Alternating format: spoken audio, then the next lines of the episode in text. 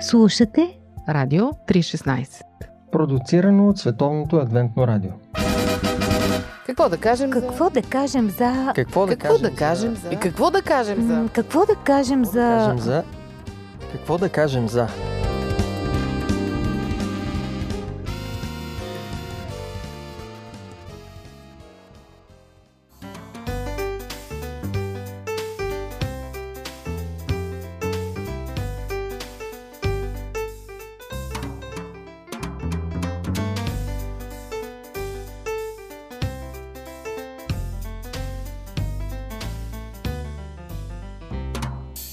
Здравейте, уважаеми слушатели! Аз съм Мира. Днес в студиото на Какво да кажем за сме с Ради и с Боби и ще си го- говорим за ефекта на Дънин Крюгер.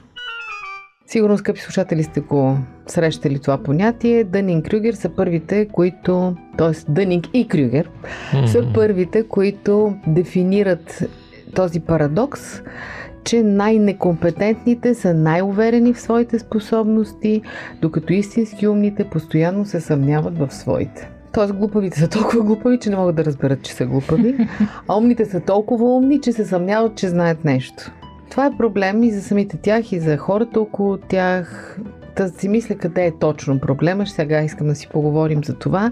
Най-големият парадокс за мен на този ефект е, че той никога не се отнася за мен. Нали? Никога. Не знам за вас, но а, аз винаги казвам, да бе, аз познавам такива хора, значи много прост пък се мисли за много умен. И също казвам, да, познавам и много умни хора, които нали, са много скромни. Но това никога не се отнася за мен. Та, вие познавате ли такива хора? Еми, маса народ. Всички, освен мен.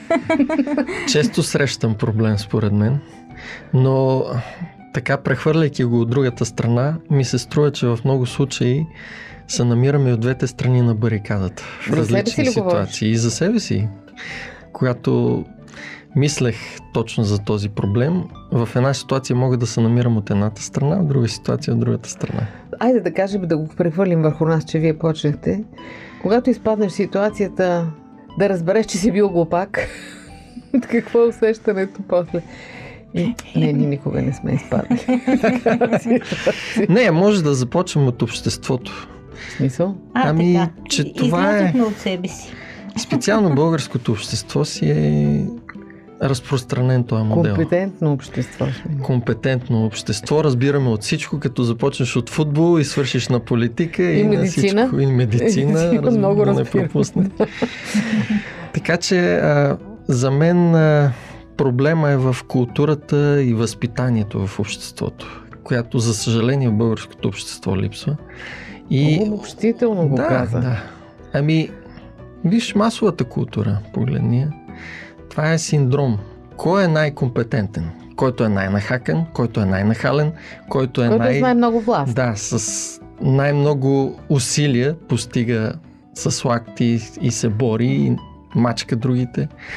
Той се брои за И най-компетентен. в същото време, когато го погледнеш, да му прецениш ума, яка- Въздухоналяга. въздух под налягане. Така че за мен това е проблем на обществото, на културата. Ако се включи аз тая орбита, виждаме, че не е времето на експертите. Ако някой се изкаже смислено, компетентно, обикновено започват едни съмнения, че нещо ни манипулират, лъжат ни, но ако се изкаже някой от долно на нагорнище, това е супер, супер истина. И зависи от начина по който се изказваш. Ако се изказваш така с хъс, Нахакано. нахакано, грубо дори, няма проблем, хората те възприемат. Но- А ако си скромен и свит и колкото да си компетентен, никой не ти обръща внимание. Е, тъжно е така, както го описахте. Сега бе. искам да говоря за направя... масовата култура, сега не говоря за всички области. Искам да вляза лично в тази Давай в проблематика. личното. да. И м- си спомням, че а, аз много а, бях компетентна в, в прогимназията, така до 6 Не, ние 7 колкото клас. сме по-млади, сме по-компетентни. Изключителна компетенция бях а, и съответно отивам в математическата гимназия, малко натирена от учителката ми по математика. И аз съм от хората, които много трудно се адаптират. Изпаднах в някакъв шок, обаче междувременно мислих, че, че много добре схващам материята, нали... Ам, и а, бях страшно смазана, когато а, по химия всъщност не бях сложила там мерните единици, което беше много важно, защото аз бях на, надраскала едни реакции и мислех, че ето съм върха, даже се оглеждах много доволна как съм се справила. Повечето бяха по-свити. Аз разчитах на моята компетенция от предишни години и съответно а, така твърдо се призимих тогава че а, много страдах. Да, много това е може би основната послед... последица страдание. И, и, и срам някакъв, нали? Защото а, заради поведението, защото аз излизам като голямата работа и изведнъж съм като две малки и не съм сложила, разбирате ли, мерните единици. Но това много ме приземи и може би да, и сега имам такива моменти, но, но винаги съм в едни съмнения. По-скоро съм минала а ти си към умните Абе, сега не може да се каже, но обикновено се съм в някакви съмнения. Дали така или иначе.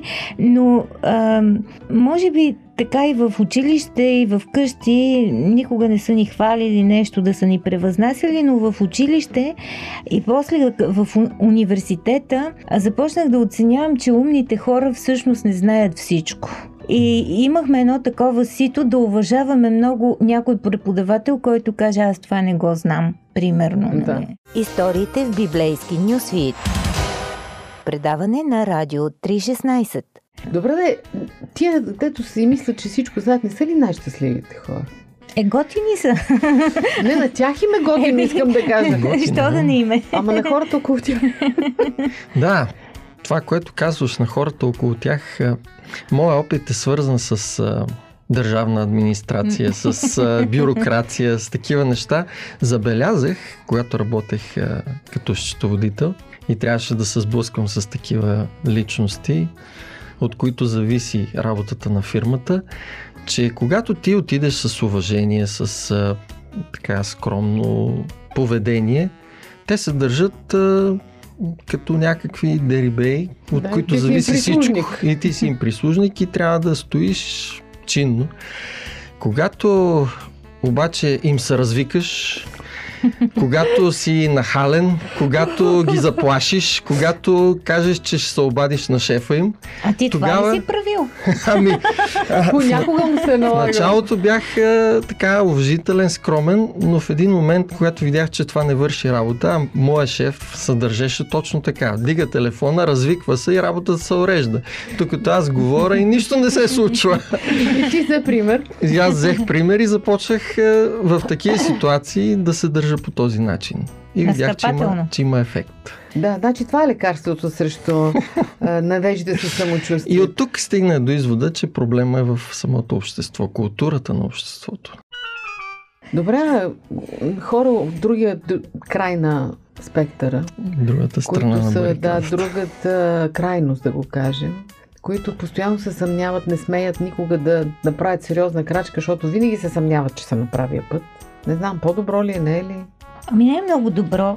Напоследък имах един опит в, вие знаете, в работа с екип, с наистина хора, които моя преценка са можещи умни и повечето от тях изпитваха големи съмнения, че могат да направят нещо, а те наистина могат. И си мисля, че умният човек има нужда да му се даде едно рамо. Насърчение. Да, поне така минава през моя опит. Може би и на нас ни е приятно някой да каже, ей, добре се справяш. Да, имаме нужда да го чуем. Повечето, които могат, си мислят, че не могат. Повечето, да, които ето, не могат, си Абе, мислят, Дъник че могат. Крюгер си, си казали са си го много ами, това са верни и точни наблюдения. Те хората не случайно са го извели във формула. Добре, айде да ги прехвърлим нещата в а, така по-сериозната в духовната сфера. Действа ли този парадокс в духовния живот? Как мислите? С голяма сила. действа. В смисъл, че някой човек си въобразява, че знае всичко или че е много духовен ли какво? Ами ние всички си въобразяваме, защото а, мисля, че духовната материя като цяло ни поразява по някакъв начин и първоначално ти набираш една информация, поне при мен така беше. Исках да знам, да знам, да науча повече и повече и в един момент ти си мислиш, че много си разбрал, всичко си го схванал и а, особено с Бог. Това е много опасно. Със сигурност съм го правила и аз, нали, особено вкъщи пред моите невежи роднини, да вадиш Господ от джоба си едва ли не и да обясняваш от А до Я всичко. И, или пък, когато си в спор, нали, още по-се разпалваш, ако някой е със случайно по-различно мнение от твоето. А, но това са такива недорасли истории. Може би също така ефекта, ефекта на дефекта. Аз се мислих дали само за знанието се отнася или изобщо за духовния живот, защото понякога пък почваме си мислим, че сме праведни много. Да, за нали? всичко. Идеята за духовната гордост, може би, тук да. може да я видим. Може би най-голямата добродетел, която ни е нужна тук е смирението. Да. Този, това противопоставяне между духовна гордост и смирение може би най-добре се вижда в притчата на Исус за бирника и, и фарисея, които да. се молят в храма. Единия, който се чувства духовно горд, а всъщност да, няма да, нищо. Духовно достатъчен. духовно достатъчен, няма нищо и гледа и се сравнява с бирника. И това е другия важен елемент, който си мисля, че е сравнението с другите. Да, то, то там идва белята. Там идва проблема. По пантофи. Предаване за семейството на Радио 316. Мога да допълня, макар че след библейската притча малко странно може да прозвучи. А, знаете, че съм фен на Мариус Куркински и юбилейният му спектакъл за 50-та му годишнина включваше неговите моноспектакли така в целия му творчески път. Познайте кое не игра. Евангелието от а, Матей, Матей и песен на песните. Защото каза, че не е дорасъл за тези текстове. И, нали, Даваш го като пример за, за, за скро... смирение. Да, да и, и това е изключително впечатляващо, защото знаете, че и в публичното пространство има абсолютни славословия за, за него като като актьор, като режисьор. И в същото време има хора, които абсолютно свободно боравят с тия текстове, дори самочувствието, че ги разбират прекалено добре. Но пък тук има една опасност човек който има прекалено голямо смирение. И почна да се гордее със своето Както смирение. Както казва Библията и прекаление светец не е драг. Например, Моисей. Това може да, да изиграе лоша шега в доверието ти в Бога. Когато Бог те призове за нещо, както призова Моисей. Ага, да кажеш, аз не мога. И той каза, а не, аз не мога, аз съм недостатъчен, и така всъщност губиш вярата си в Бога, вярата в самия себе си, която Бог ти дава да имаш в способностите, които ти поверява, да имаш самочувствие, това не е нещо лошо. Време ли панацея за избавене от този ефект? Или сме осъдени винаги да се лашкаме от едната страна и от другата? За себе си открили ли сте нещо? Ами аз най-простичко мога да кажа, че за мен нещата са в общата култура. Всякаква и, и духовна също. Колкото по-голяма култура, толкова по-голям кръгозор и виждаш колко е По-ясна. е малка твоята гледна точка. И по-ясна самопреценка. Да. Според мен трябва да търсим баланса между смирението и самочувствието. И от двете имаме нужда. Така че, а, когато разбираме правилно самочувствието, това е за един християнин, това е доверието в Бога, това е доверието в това, което Бог ти е поверил и, и за което те е призовал. Това е нещо полезно. От друга страна, апостол Павел има един много интересен израз, който казва какво имаш, което да не си получил? И ако си го получил, защо се хвалиш така, сякаш не си го получил? Да, сам си си го направил. Тоест всички хора са равни и ако някой има нещо повече, то е свързано с това, което Бог му е дал. Да, ти имаш нещо повече, аз имам друго повече. Да, да, да. Това. Бог така е преценил и трябва да... Може би е полезно и аз за себе си, защото и аз се замислих по този въпрос, е, има нужда да упражняваме гледането, виждането на голямата картина. Защото ние имаме като че ли как да кажа, склонността да виждаме така като през мъркуч нещата малко. Макарон. Да, през макарон само. Крив макарон. И правда е, пак хоризонта е много малък. Стесне. А, докато, когато погледнем голямата картина и видим себе си там, като че ли добиваме по-ясна представа. Както е, много съм и аз много обичам да ги гледам тези, има компютърни симулации на Слънчевата система, на Млечния път и така нататък, на космическите тела. И когато се тръгва от Земята и постепенно се отдалечаваш, тя се превръща в някаква Точица. точица, виж абсолютно си изгубена. Да, изгубена на хоризонта. Да, може би е хубаво така да се упражняваме в това нещо. Нещо видя още за да кажете. М? Панацея Че да видя за космоса. Да.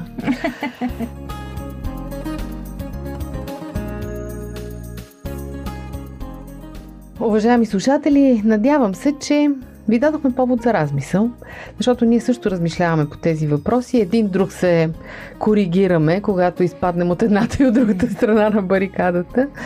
Но е полезно наистина да знаем къде сме и кои сме, защото в един случай може да станем смешни и досадни, а в другия може да изпуснем да направим нещо добро. Така че ви пожелавам да придобивате мъдрост всеки ден. До чуване от мен до следващия път.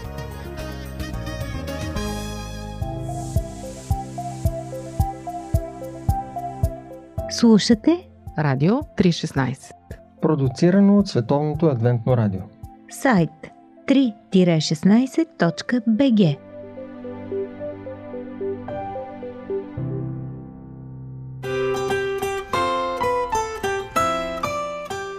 По пантофи.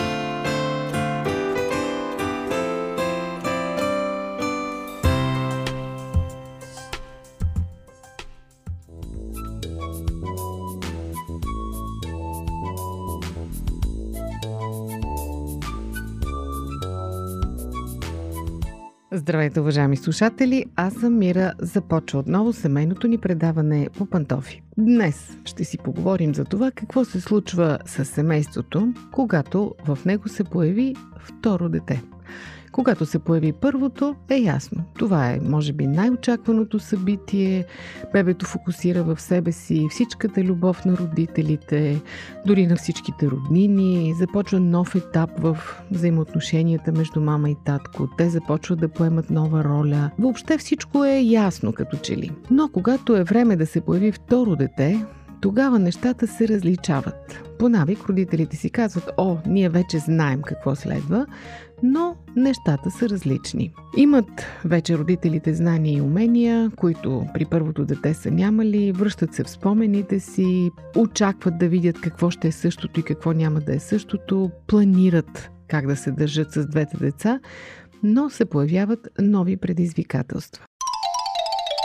Голямото предизвикателство обаче е за баткото или за каката, т.е. за първородното дете. То също е в очакване. В един прекрасен ден са му казали, че ще става батко или кака съответно. Ще си има братче, сестричка. Това е вълнуваща новина. То започва да фантазира, смята, че ще има другарче в игрите.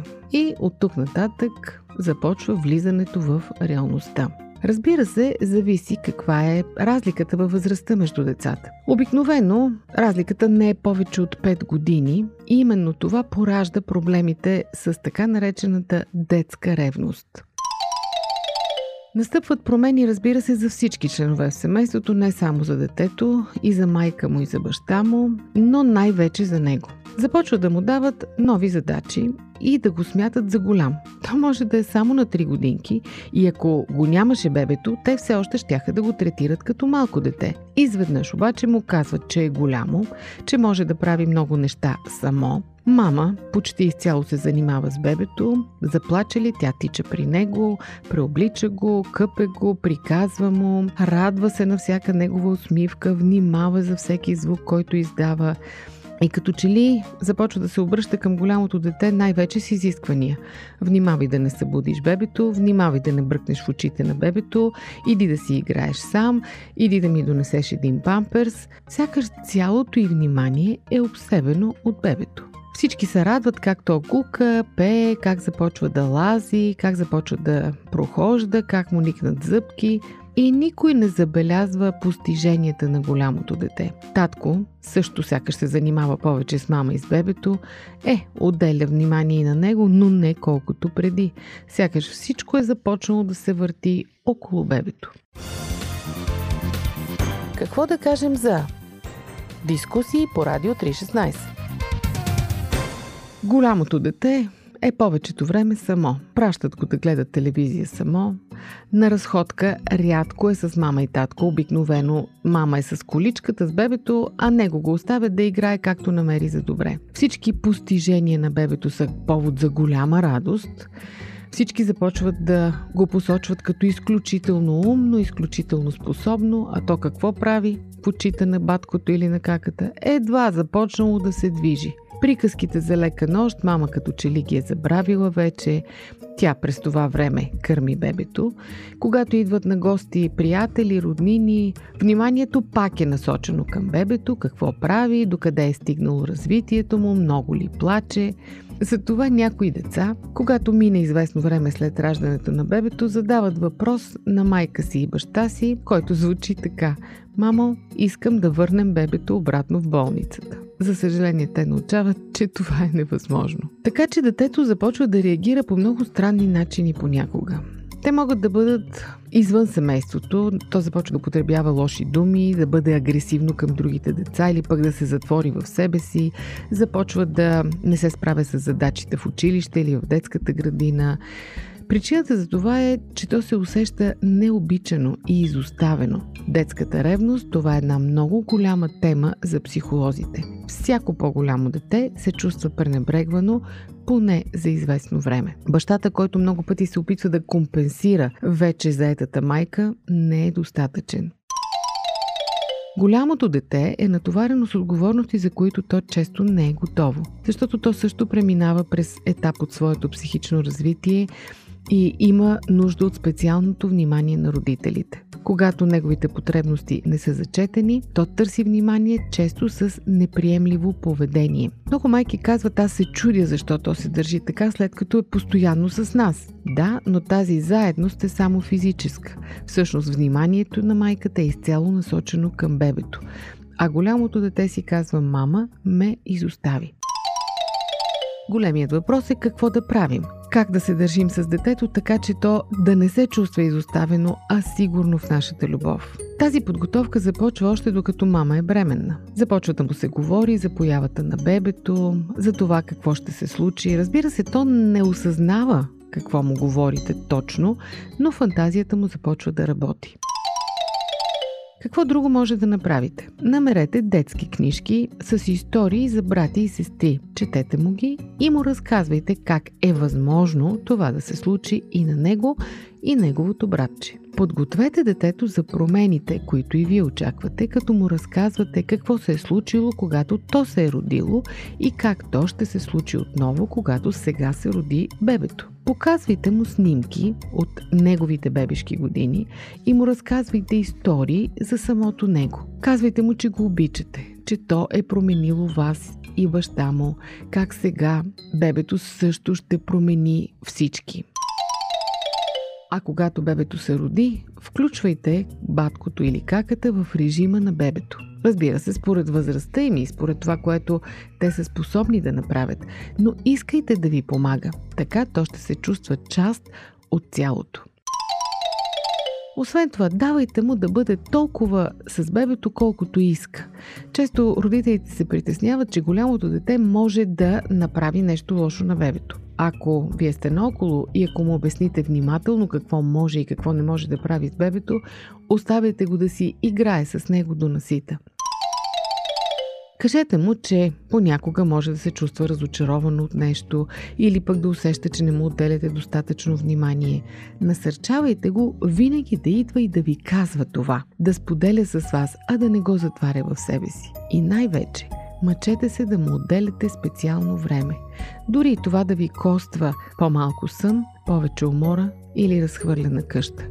По-важно е вашето дете да се чувства обичано, колкото и преди, отколкото непременно всичко вкъщи да е вред. Ще мине време и двете деца ще пораснат, ще разберат, че ги обичате поравно, но сега е жизнено важно да го покажете на своето първо дете.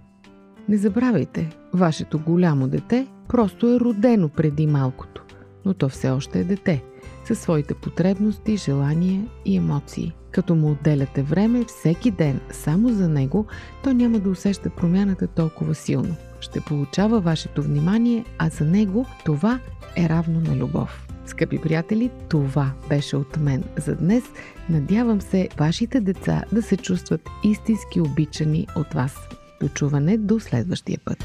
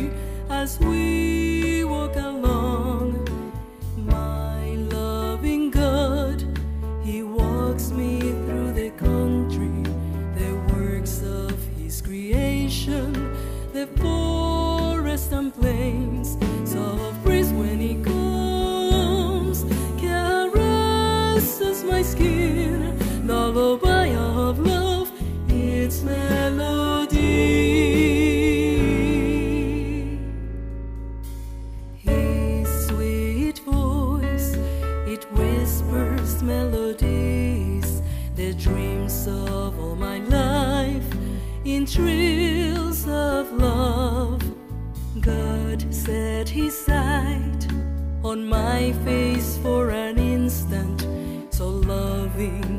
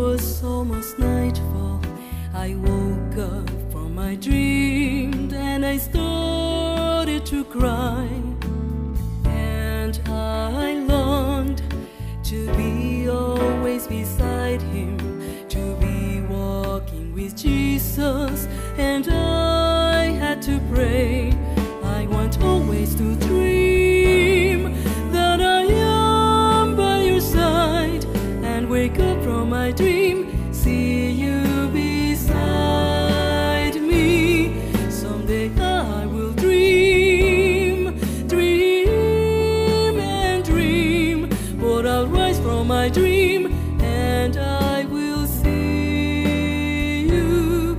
Someday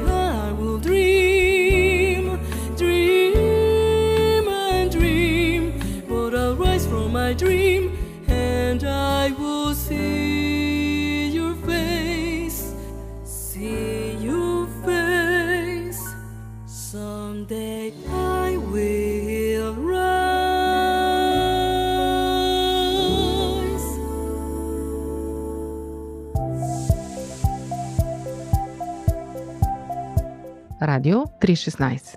Продуцирано от Световното адвентно радио. Сайт 3-16.bg